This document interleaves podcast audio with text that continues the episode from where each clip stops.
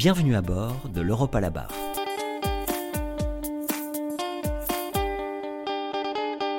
En 2023, la délégation des barreaux de France à Bruxelles fête son 40e anniversaire.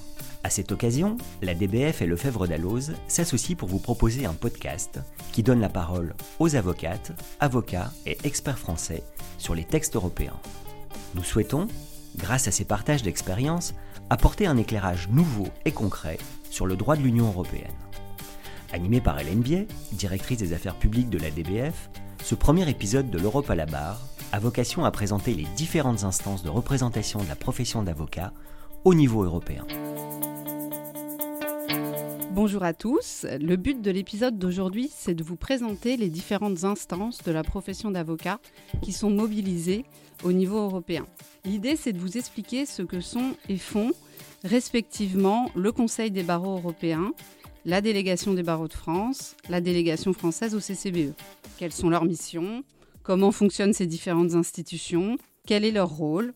Et pour répondre à ces questions aujourd'hui, en ligne depuis Grenoble, Michel Bénichou, ancien président du Conseil des barreaux européens et membre de la délégation française au CCBE. Et autour de la table, à Bruxelles, Bertrand de Bosque, ancien bâtonnier de Lille et chef de la délégation française au CCBE, et Laurent Petiti, président de la délégation des barreaux de France à Bruxelles. Bienvenue à vous trois. Alors tout d'abord, un premier tour de questions pour bien comprendre qui fait quoi. Commençons par vous, Michel Bénichou. Pourriez-vous en quelques phrases présenter ce qu'est le Conseil des barreaux européens? Le Conseil euh, des barreaux européens est l'instance représentative des avocats au niveau européen et particulièrement au niveau des institutions européennes. Je dirais qu'il a trois objectifs. Euh, premièrement, regrouper les avocats. Et effectivement, de Chypre à Helsinki, pratiquement tout le continent européen est euh, présent au sein du Conseil des barreaux européens.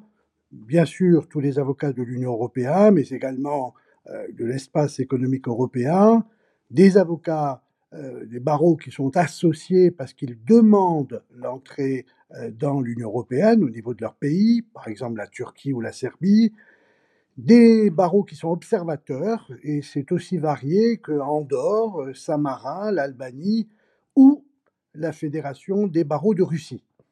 Donc d'abord regrouper les avocats pour leur permettre d'échanger, de travailler ensemble, d'imaginer le futur ensemble.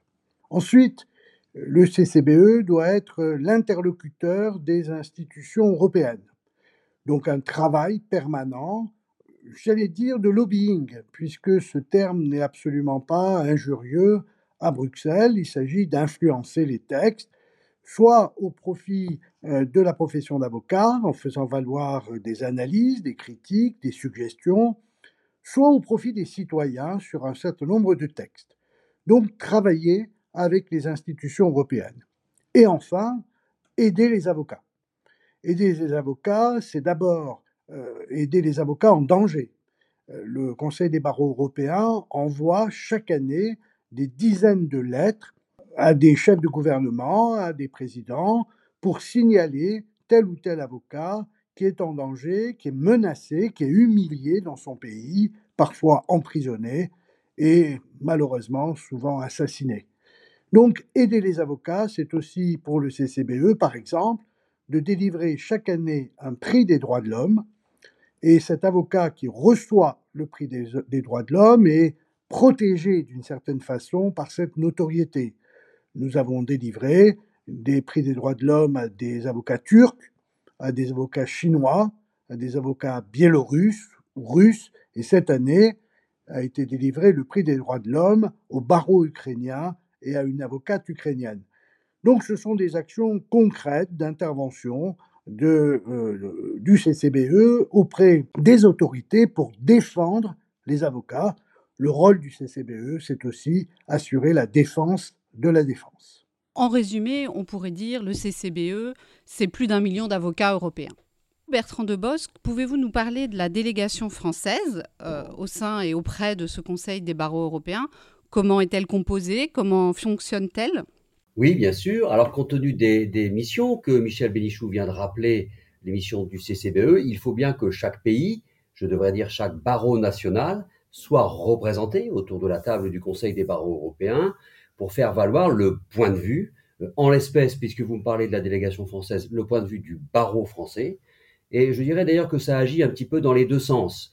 Le barreau français tient bien sûr à, ses valeurs, à son mode de fonctionnement, euh, tient à être représenté comme il se doit à Bruxelles à travers le CCBE auprès des institutions européennes. Et donc, la délégation française au Conseil des barreaux européens représente, et quand il le faut, défend les positions du barreau français autour de la table euh, du euh, CCBE. Et puis, ça marche dans l'autre sens, puisqu'il y a des évolutions qui viennent de Bruxelles, qui viennent du Conseil des barreaux européens ou des institutions européennes, dont notre barreau, dont chaque barreau dans l'espace européen doit bien évidemment s'inspirer, puisque dans certains cas, les textes communautaires règlements ou directives priment sur les textes nationaux, eh bien, le rôle de la délégation française, euh, c'est aussi, bien sûr, de faire passer auprès de son barreau, du barreau français, euh, un certain nombre de ces nouveautés qu'il faudra bien traduire en réglementation nouvelle, par exemple sur le terrain de la déontologie au sein du barreau français. Alors, nous sommes six avocats euh, à être désignés annuellement d'ailleurs, mais on peut être renouvelé. Six avocats, deux avocats sont désignés par le barreau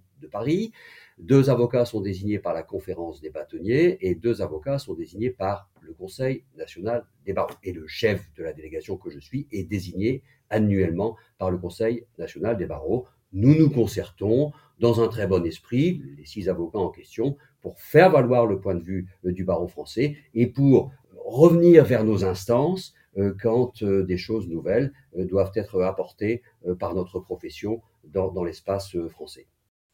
Autrement dit, la délégation française assure la liaison entre les barreaux français et le CCBE. Totalement.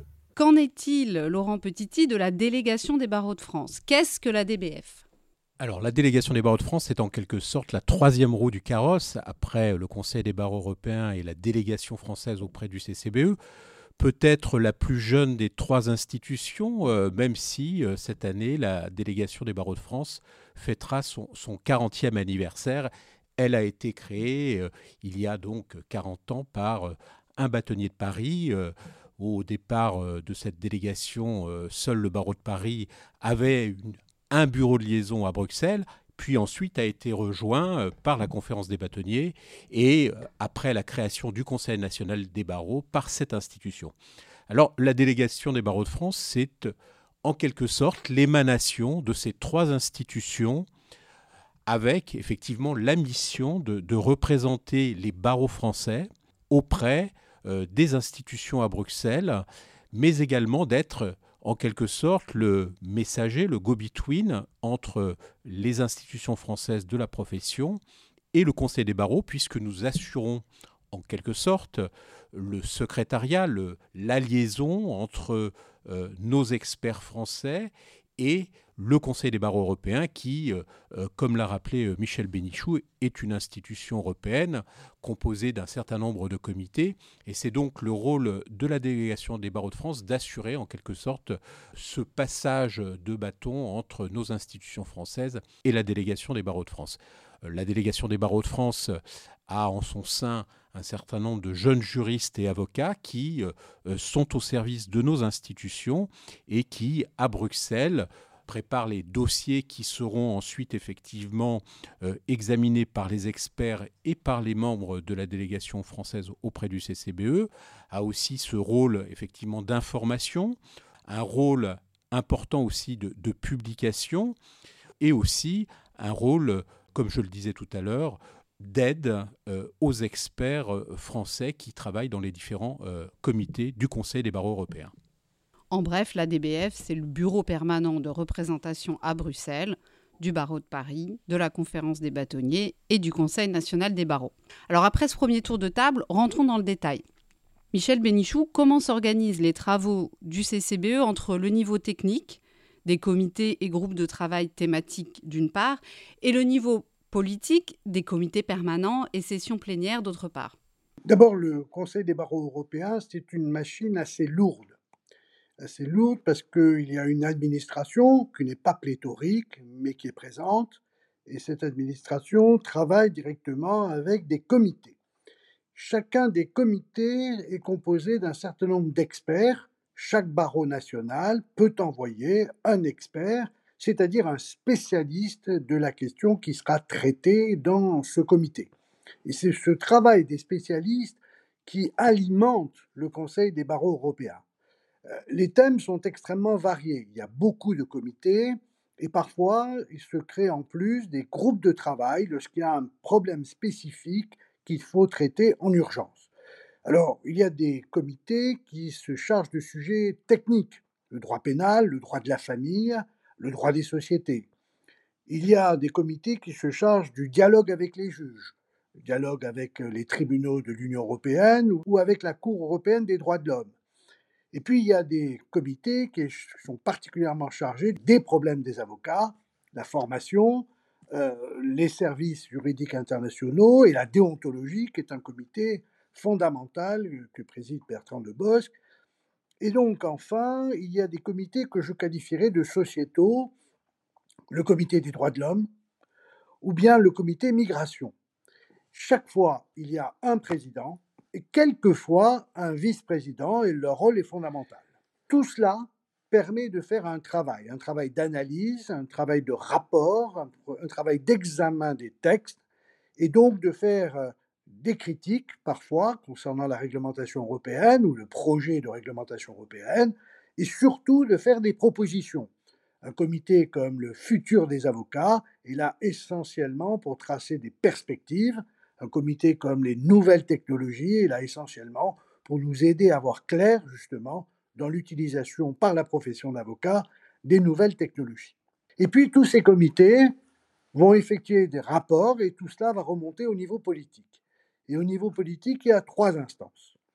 D'abord la présidence, euh, qui est composée de quatre personnes. Lorsque j'étais président, c'était un vice-président écossais, un autre tchèque et un troisième qui était irlandais. Aujourd'hui, le président est grec, le premier vice-président suisse, le deuxième vice-président est français, c'est notre ami Thierry Vickers, et enfin, euh, le troisième vice-président est slovène. Le rôle de la présidence, c'est une plaque tournante. Elle va examiner tous les rapports des comités et va décider de l'ordre du jour des comités permanents. Dans les comités permanents, sont représentés les chefs de délégation, pour la France, Bertrand de Bosque, les délégués à l'information pour la France, la délégation des barreaux de France, et un certain nombre de décisions vont être prises sur les propositions de la présidence, mais également des comités. Et c'est là le rôle fondamental des comités qui alimentent ce comité permanent qui est un organe politique. Enfin, deux fois par an, c'est la grande messe c'est ce qu'on appelle la session plénière. Toutes les délégations sont réunies autour de la présidence et ce sont les sujets les plus fondamentaux qui sont abordés. Par exemple, le budget du CCBE, qui n'est pas suffisamment important par rapport aux tâches qu'il exerce et au travail qu'il fait. Par exemple, la question des refontes des statuts ou des questions fondamentales qui sont abordées à cette occasion par l'ensemble des délégations avec des votes, et ces votes, effectivement, démontrent la vitalité démocratique du Conseil des barreaux européens. Donc le cœur battant du CCBE, c'est cette trentaine de comités et groupes de travail, parmi lesquels un comité important, le comité déontologie que vous présidez, Bertrand de Bosque. Est-ce que vous pourriez nous, préciser comment fonctionne concrètement un comité, mais aussi nous décrire les sujets sur lesquels votre comité travaille actuellement? D'accord, bien sûr, avec plaisir. Alors un comité, le comité déontologique, comme tous les comités du Conseil des barreaux européens, euh, travaille avec autour de la table un certain nombre d'experts qui représentent peut-être pas toutes les délégations nationales, mais un grand nombre de délégations nationales qui font ainsi euh, valoir leur point de vue à travers ces experts qui s'expriment euh, autour de la table des réunions du comité déontologie. Je dirais, s'il faut résumer les choses, et je sais qu'on n'a pas beaucoup de temps, Madame Bier, que le comité déontologie travaille dans deux directions principalement. La première direction, c'est de défendre la profession d'avocat, ses valeurs, sa déontologie. Vous savez que euh, dans la Commission européenne ou au Parlement européen, la tentation est grande euh, de vouloir considérer que la déontologie des avocats, que l'indépendance des avocats, que le secret professionnel, eh bien tout ça c'est du corporatisme, c'est fait pour se protéger les uns les autres, euh, euh, d'enquête, de, choses diverses ou pour, pour, protéger nos clients. Et, donc il y a toujours une tentation qu'on essaie au niveau du Parlement européen ou de la Commission européenne de briser ces règles-là, ou en tout cas de les, affaiblir. Eh bien, le rôle du CCBE, et singulièrement du comité déontologie, c'est de non, c'est pas pour nous protéger. On n'est pas dans le protectionnisme. Ces valeurs déontologiques supérieures, l'indépendance de l'avocat, le secret professionnel doivent être constamment défendus et doivent prévaloir sur toute tentative euh, euh, de nouvelles directives ou de, nouveaux règlements communautaires parce qu'il y va euh, de la préservation de l'état de droit. On ne doit pas s'en prendre à la déontologie d'un avocat, c'est s'en prendre à travers cette déontologie à la préservation de l'état de droit. Et en général, ce sont des combats que l'on remporte tout de même, puisqu'on est nombreux et qu'on fait valoir à juste titre notre point de vue à cet égard. Et la deuxième tâche je dirais, au deuxième axe de travail du comité déontologie, c'est de faire en sorte qu'on ait de plus en plus à travers le temps une déontologie commune, au moins harmonisée. Et, quand on n'y parvient pas, eh bien qu'on crée des règles de conflit de loi, je dirais des de conflits qui permettent de résoudre un différent déontologique transfrontalier. Donc, dans ce, dans ce but d'avoir des règles aussi harmonieuses que possible, nous avons rédigé et nous continuons à rédiger et à adapter un code modèle, un code commun, si vous voulez, à l'ensemble des délégations nationales et, qui, s'applique ou qui s'appliquerait dans tout l'espace européen, d'une part. D'autre part, euh, nous euh, mettons à jour régulièrement le code de déontologie transfrontalier du CCBE qui permet de régler les différents déontologiques transfrontaliers. C'est un code qui date de 1988, qui est toujours en vigueur et grâce auquel quand il y a un problème entre un avocat de Marseille et un avocat de Milan, eh bien, on ouvre ce code de déontologie du CCBE et on peut régler le différent déontologique parce que la règle de conflit de loi, si elle existe, ou de conflit de déontologie, est, tranchée à travers ce code de déontologie. Et d'ailleurs, on n'a a généralement pas de difficulté. En réalité, la profession d'avocat est une profession d'origine européenne, d'origine grecque précisément, et on, se rend compte quand même qu'on a des déontologies très proches. Il y a des nuances, il y a des différences, il y a les tentatives, je le disais tout à l'heure, du pouvoir à Bruxelles ou, du Parlement euh, européen, euh, de la Commission européenne. Mais en, gros, on arrive à préserver ce socle de valeurs qui, à quelques rares exceptions près, est tout de même euh, commun à beaucoup de nos juridictions et à beaucoup de nos délégations nationales. En pratique, plusieurs dizaines d'avocats experts français participent et contribuent aux différents comités du CCBE. Alors, Laurent Petiti, quel est le profil de ces avocats experts français? Comment sont-ils nommés? En quoi consiste leur contribution?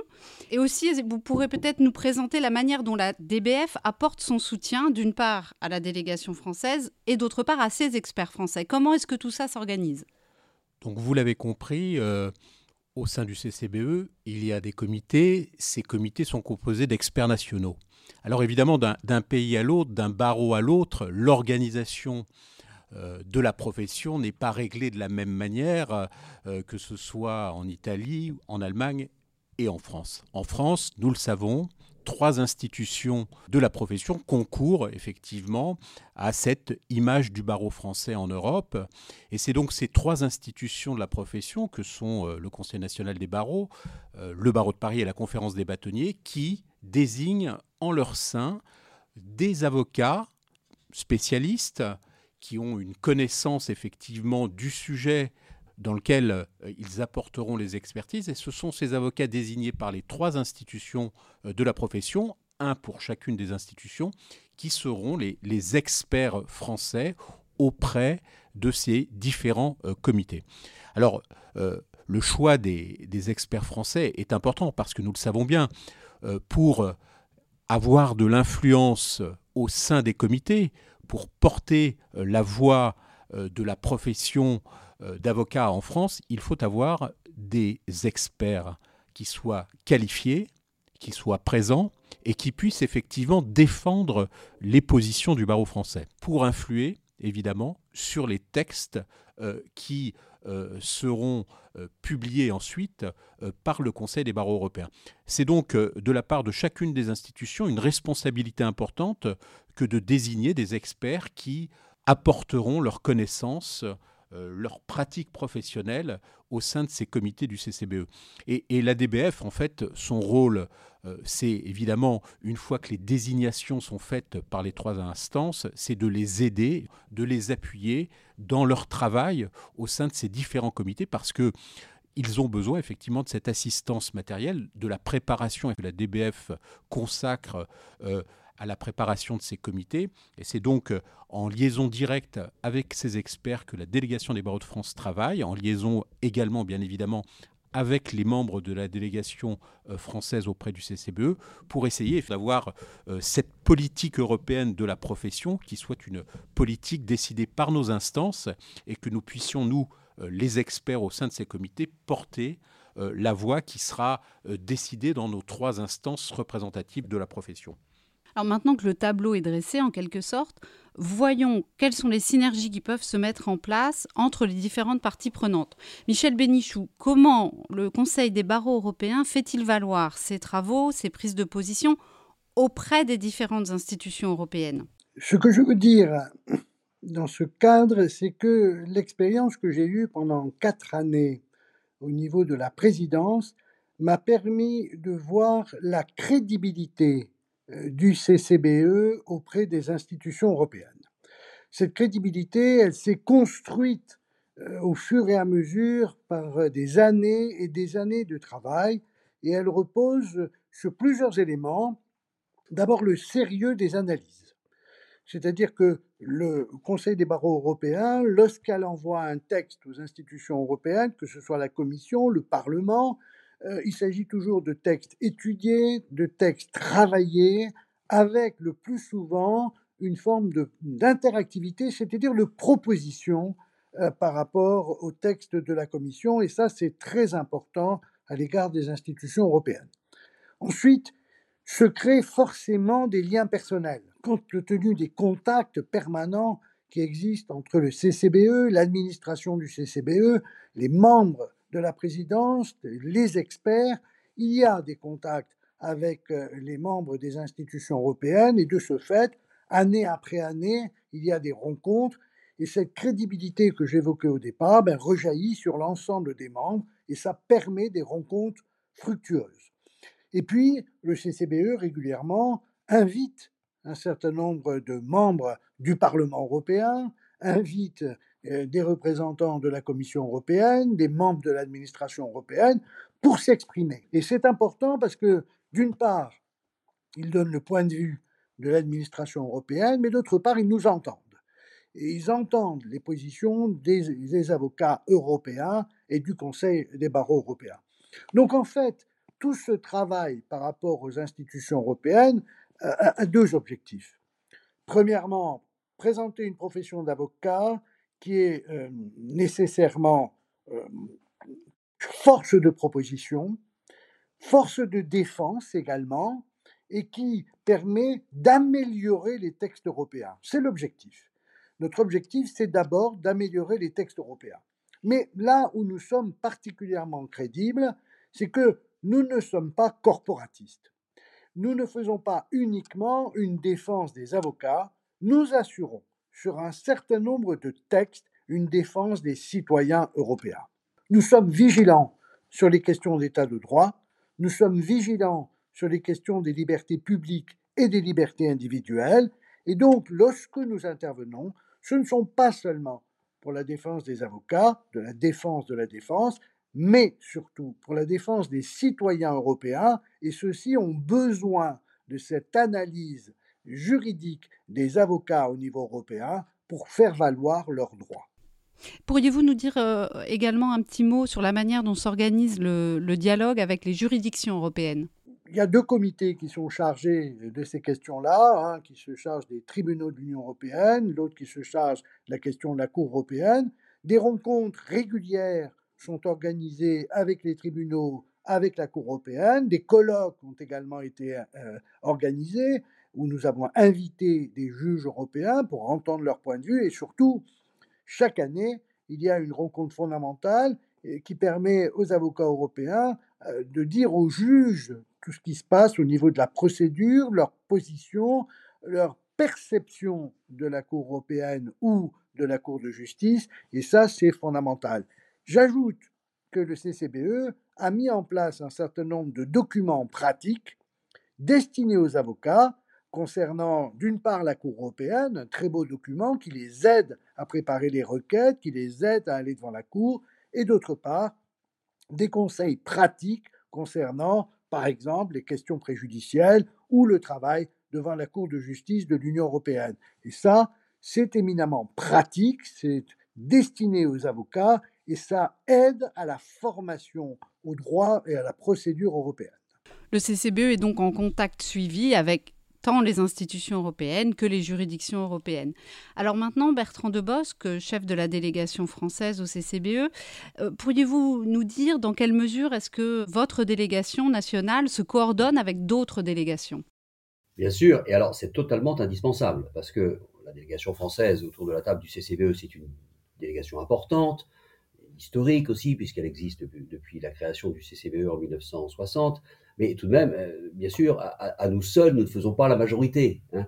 Donc, euh, il est absolument indispensable de nouer des alliances euh, en direction d'autres délégations nationales, d'autres barreaux qui sont représentés également pour pouvoir ainsi à plusieurs construire des, des, majorités politiques autour de la table du CCBE. Alors, on travaille essentiellement dans deux axes, ou je dirais peut-être trois axes. D'abord, il y a un axe franco-allemand historique qui demeure. Le barreau allemand est toujours un partenaire privilégié. C'est peut-être un petit peu plus compliqué ces dernières années, mais ça reste un partenaire privilégié.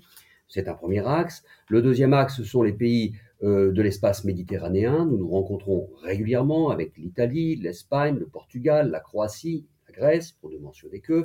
Et à travers cette euh, alliance avec les euh, barreaux méditerranéens, nous pesons aussi alors à ce moment-là un certain nombre de voix, peut-être pas encore la majorité, mais, ça commence à faire beaucoup de voix et de votes autour de la table du CCBE.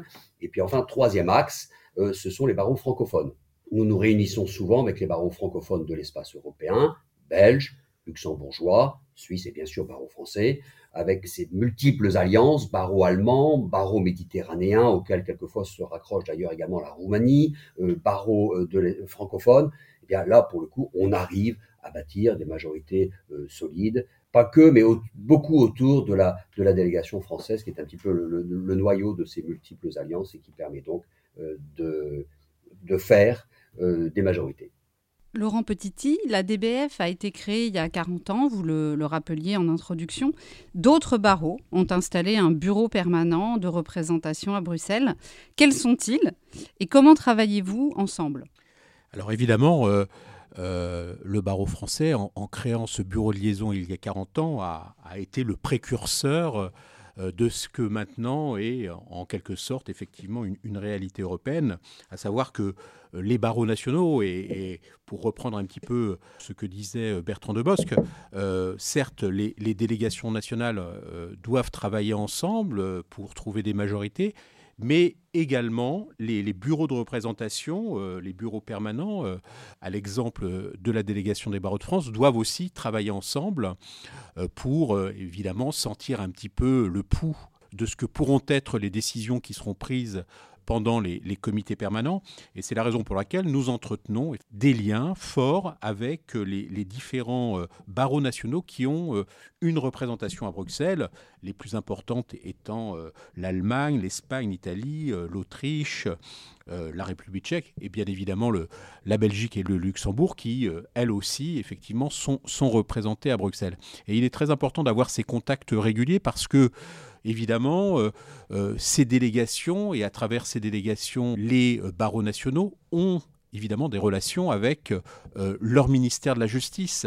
Et ils peuvent effectivement nous donner un petit peu, sur un texte qui est actuellement en cours de discussion au Conseil, des éléments qui nous permettront effectivement de peut-être aussi, de notre côté, côté français, remonter auprès du ministère de la Justice en indiquant à notre à notre ministre telle ou telle position qui pourrait être soutenue par, euh, par la France dans le cadre d'une négociation européenne difficile.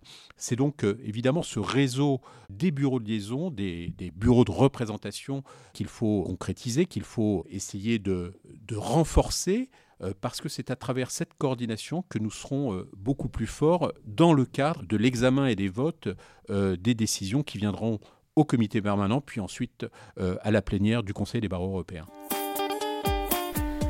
Vous écoutez toujours L'Europe à la barre, une coproduction Délégation des barreaux de France, Lefebvre d'Alloz. On voit mieux et plus clairement le, rôle de chacun, alors venons-en à quelques illustrations concrètes. Michel Bénichou, sous votre présidence, le CCBE a fondé une association d'avocats visant à offrir une assistance juridique aux personnes migrantes à Lesbos, en Grèce. Pourriez-vous nous en dire plus? Oui, nous étions entre 2015 et 2016, et surtout 2016, dans la grande crise migratoire.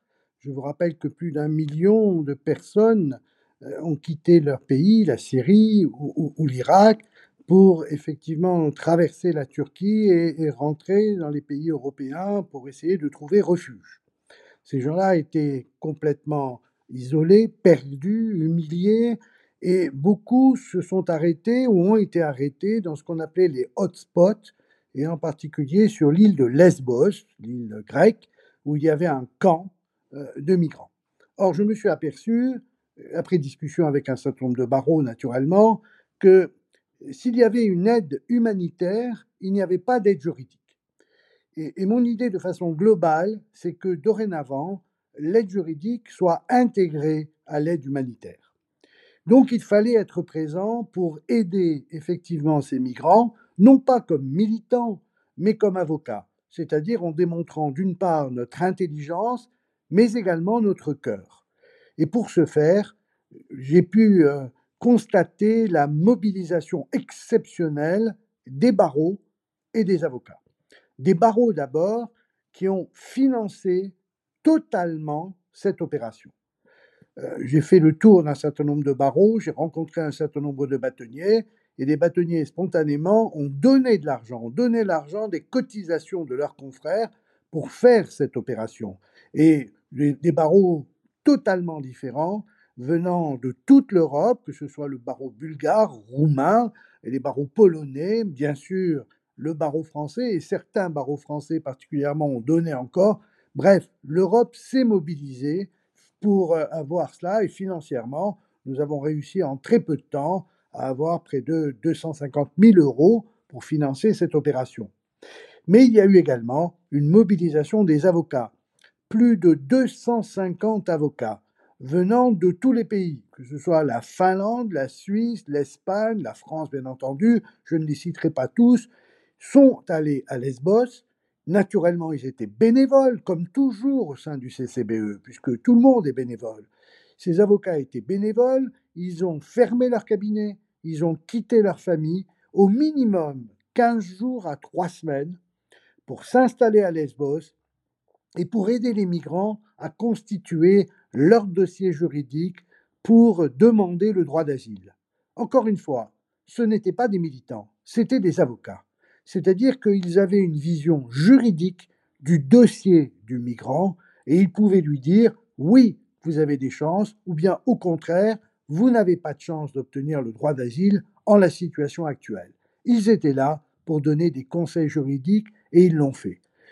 Cette opération s'est poursuivie pendant deux ans sous l'égide du CCBE, puis elle a été transférée au sein d'une GmbH, Société de droit allemand, euh, auprès du barreau allemand, mais le barreau français, par l'intermédiaire du Conseil national des barreaux, continue de participer à cette opération et en finance certains éléments, et le Conseil des barreaux européens est, est toujours présent, à moindre degré bien entendu, euh, mais il est toujours présent c'est essentiellement le barreau allemand qui assure euh, l'administration euh, de cette opération. Je dois avouer être assez fier de cette opération qui a permis d'avoir un contact direct avec le barreau, d'avoir une reconnaissance du Conseil des barreaux européens et surtout de mobiliser des avocats qui ont démontré qu'ils avaient du cœur. Cette association continue d'ailleurs d'intervenir non seulement en Grèce, mais également en Pologne pour apporter un accompagnement juridique aux personnes migrantes en provenance euh, d'Ukraine.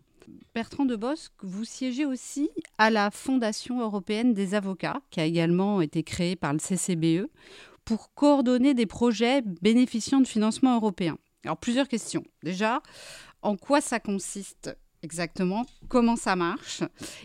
Aussi et surtout, comment est-ce que les barreaux locaux et nationaux peuvent se saisir de ces opportunités de financement européens Voilà, donc vous, avez cité le terme exact, financement européen. On pourrait dire également d'ailleurs appel d'offres de la Commission européenne principalement. Et donc en fait, si vous voulez, la Fondation européenne des avocats, elle est née du fait que, comment vous dire, le CCBE n'était pas très à l'aise pour garantir son indépendance d'aller chercher des fonds européens en répondant à tel ou tel appel d'offres qui touche à la profession d'avocat ou au marché du droit en général.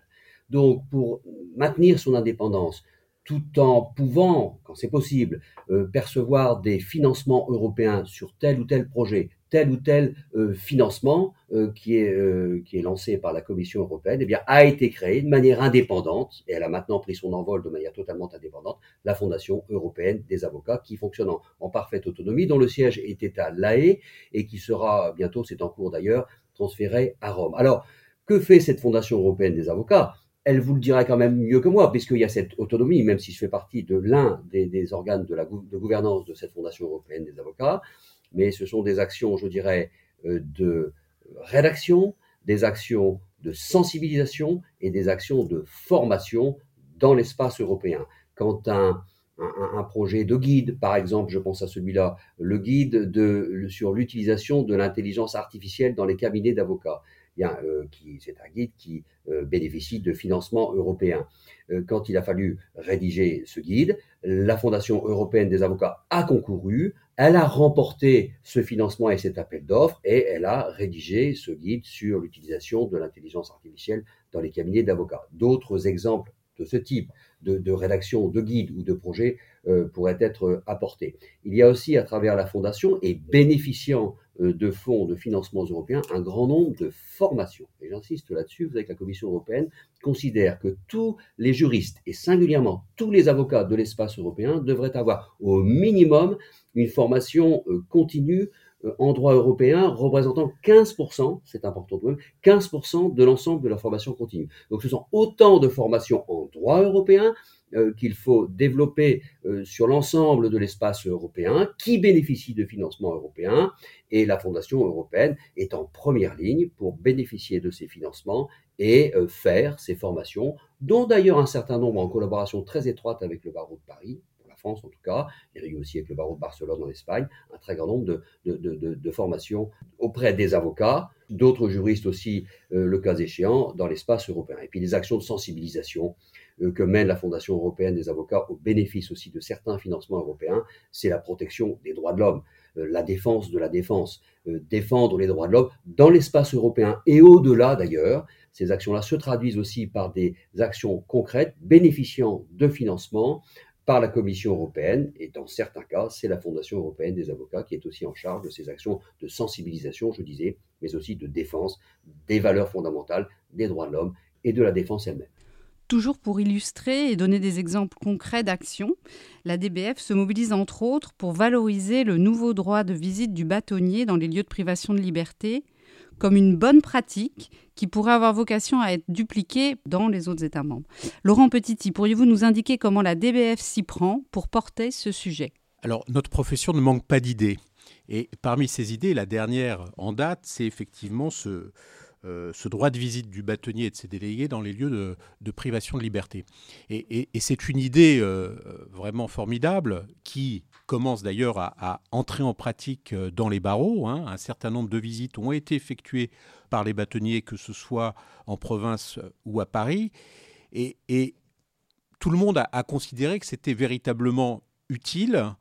Tout le monde a aussi considéré que pourquoi n'avons-nous pas eu cette idée il y a euh, longtemps. Parce qu'en fait, on s'aperçoit qu'il est euh, tout à fait important pour nous d'aller voir comment cela se passe, que ce soit dans les commissariats, dans les établissements pénitentiaires ou euh, dans les prisons.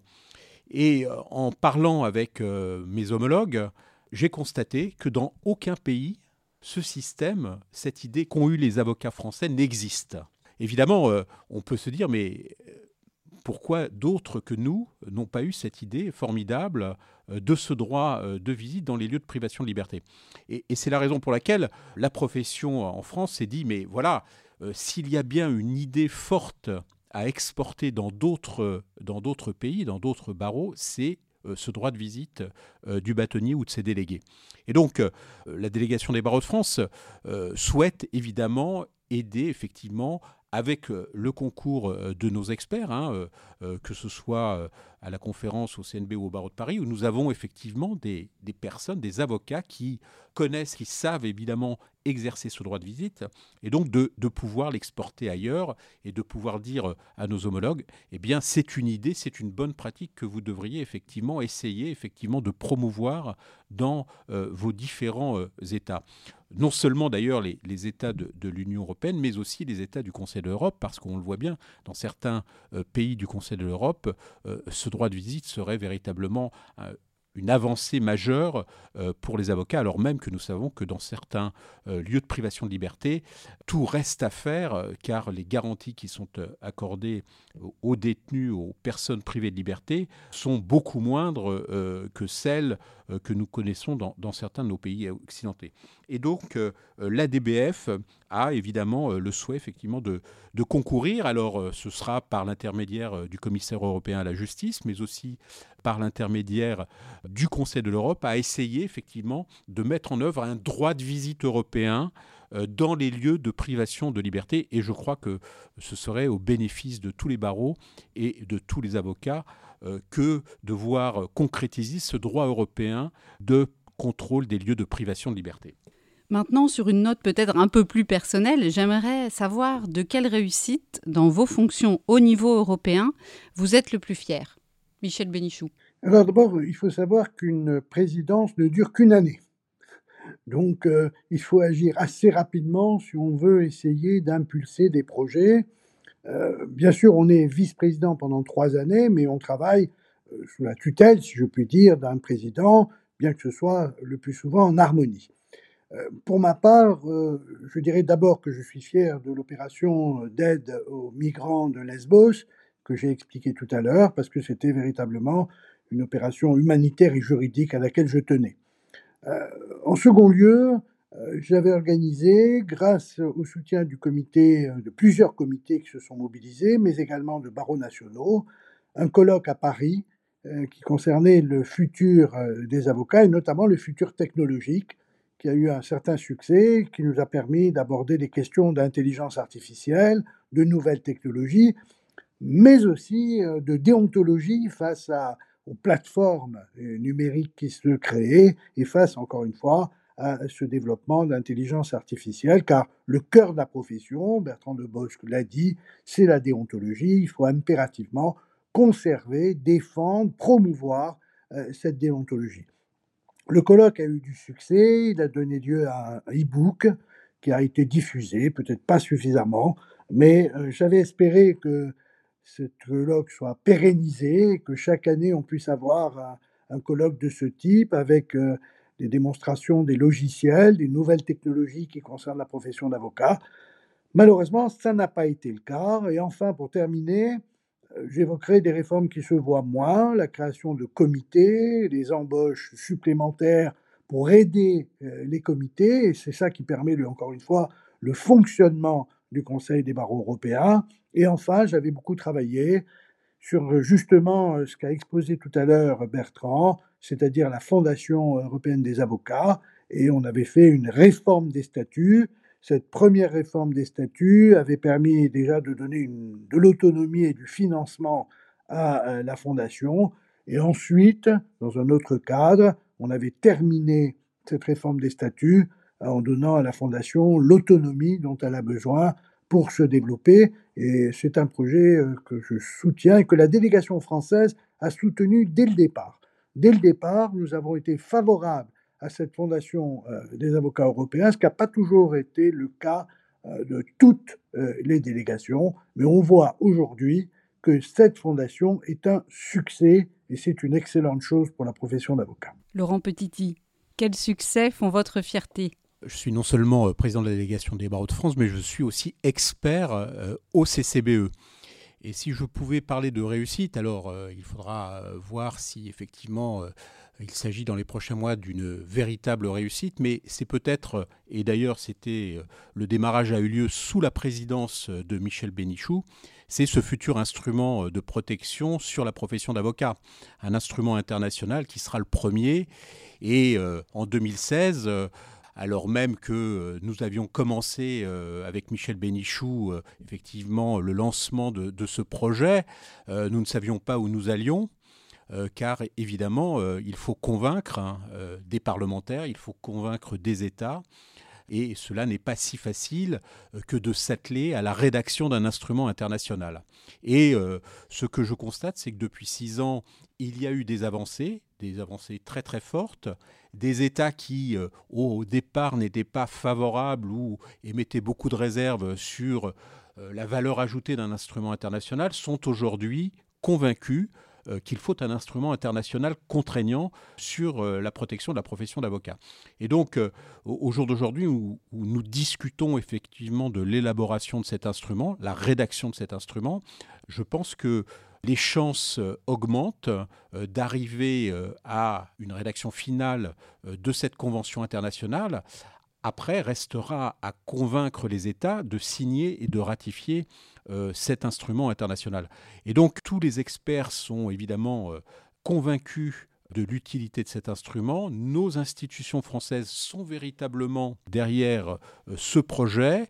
le ministère de la Justice est tout à fait favorable à cet instrument et nous avons le soutien de, beaucoup d'États pour essayer de parvenir enfin, après ces années, cela prendra encore peut-être une ou deux années hein, avant que le processus de signature et de ratification ne débute, mais je crois que nous pouvons dire que le barreau français a été moteur euh, sous euh, euh, l'impulsion de Michel Bénition, a été moteur effectivement dans l'élaboration de cet instrument qui bénéficiera non seulement aux avocats européens, mais qui bénéficiera aussi aux avocats de tous les pays du monde.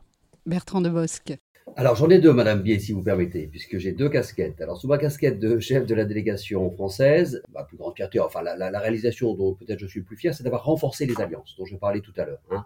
Euh, il y avait euh, singulièrement l'alliance avec les pays méditerranéens, avec les, barreaux méditerranéens, qui étaient un peu tombés en sommeil depuis quelques années. Et quand euh, j'ai pris la tête de cette délégation en 2019, j'ai vraiment voulu resserrer les liens avec les délégations de, l'espace méditerranéen, ce qui nous a d'ailleurs permis, entre autres, par exemple, l'élection assez facile de Thierry Vickers en qualité de troisième vice-président du CCBE il y a un peu plus d'un an. Donc voilà, renforcer les alliances, y compris d'ailleurs sur un terrain personnel c'est pas toujours facile, vous savez, parce que quelquefois les barreaux francophones vont dans un sens, les barreaux méditerranéens vont dans un autre, donc il faut qu'on essaie de, conjuguer un peu tout cela et, la qualité d'une relation personnelle avec les uns, avec les autres, avec les chefs de délégation en, particulier, euh, est un atout que j'essaie euh, à, mon modeste niveau de cultiver.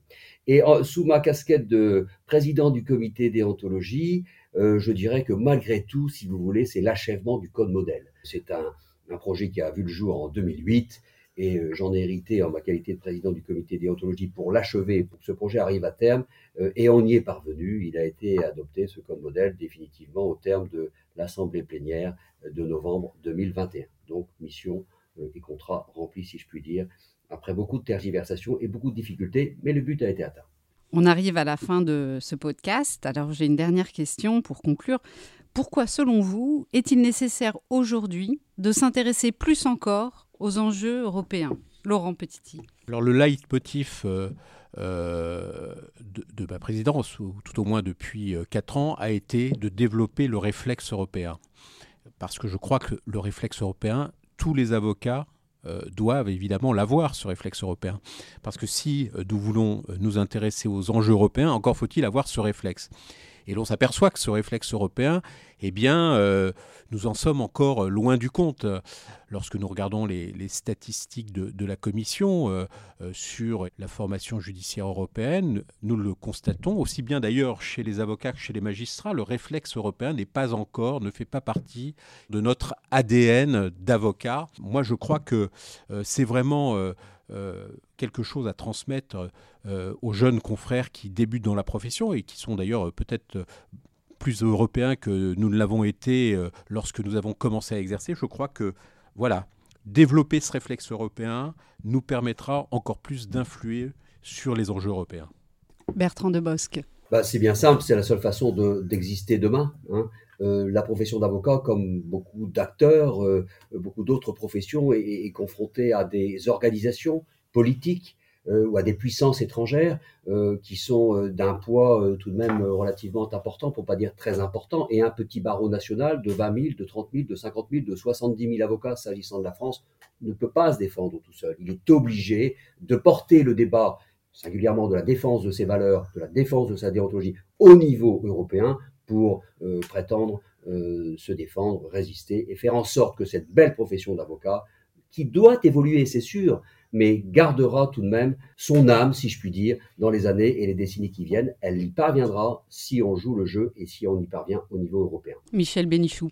Nous assistons, et c'est heureux, au triomphe de l'Union européenne. Après le Brexit, euh, les Anglais aujourd'hui regrettent et voudraient revenir dans l'Union européenne. Il est question d'un nouveau référendum dans les années qui viennent. Plus de 60% euh, des Britanniques votent en disant nous regrettons euh, ce Brexit avec la guerre et l'agression des Russes en Ukraine, on a mesuré toute l'importance de l'Union européenne. Et ça, c'est fondamental. Et quel est notre rôle maintenant? Notre rôle, c'est de défendre, dans cette période troublée, dans cette période où il y a encore des attentats terroristes, où il y a la guerre, où il y a des lois d'urgence, où il y a un certain nombre de restrictions, eh bien notre rôle, c'est de défendre l'état de droit, les libertés privées, les libertés collectives. Et là, la profession d'avocat a un rôle essentiel, fondamental, primordial dans cette défense des libertés et de l'état de droit. Bien plus, notre rôle, c'est aussi d'accroître la place du citoyen dans cette Union européenne. Et je suis persuadé que la profession d'avocat mobilisée peut aider en faisant de nouvelles propositions concernant cette place du citoyen européen, car la seule façon de maintenir l'Union européenne, de développer l'Union européenne, d'avoir une Union européenne forte, c'est de donner aux citoyens une place de plus en plus importante dans cet ensemble qui est tout de même assez bureaucratique. Ce sera le mot de la fin. Merci à vous trois. Merci, beaucoup. Merci. C'était l'Europe à la barre, un podcast de sensibilisation à la dimension européenne du droit, animé par LNBA de la délégation des barreaux de France. À la prise de son, Guillaume Merinck, au montage et à la réalisation, Laurent Monton. Rendez-vous le mois prochain pour aborder un autre pan du droit sous l'angle européen.